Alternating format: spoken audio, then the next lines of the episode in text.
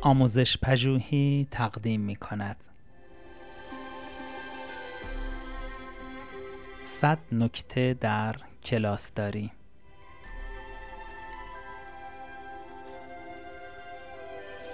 نکته چهل و یک. پرسش کلاسی.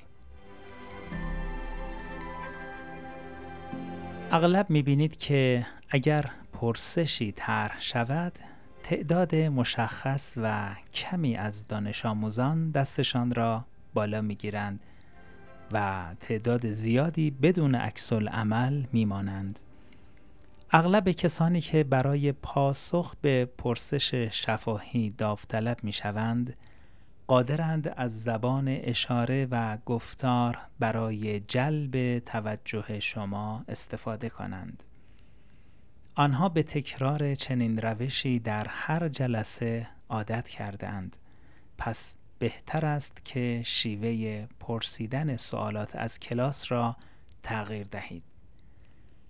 برای مثال به هر کدام از دانش آموزان تکهی کاغذ سفید بدهید و سوالی بپرسید و چند لحظه اجازه دهید تا هر یک پاسخشان را روی کاغذ بنویسند. آنها را تشویق کنید که حتی اگر از پاسخشان مطمئن نیستند نیز پاسخ دهند. سپس می توانید از آنها بخواهید که آنچه روی برگه نوشته اند را بخوانند و یا در کلاس قدم زده و به پاسخهایشان نگاهی بیاندازید این روش یک جایگزین مناسب برای بالا بردن دست است که دانش آموزان بیشتری را بدون اینکه خجالت زده شوند در فعالیت کلاسی درگیر می کند.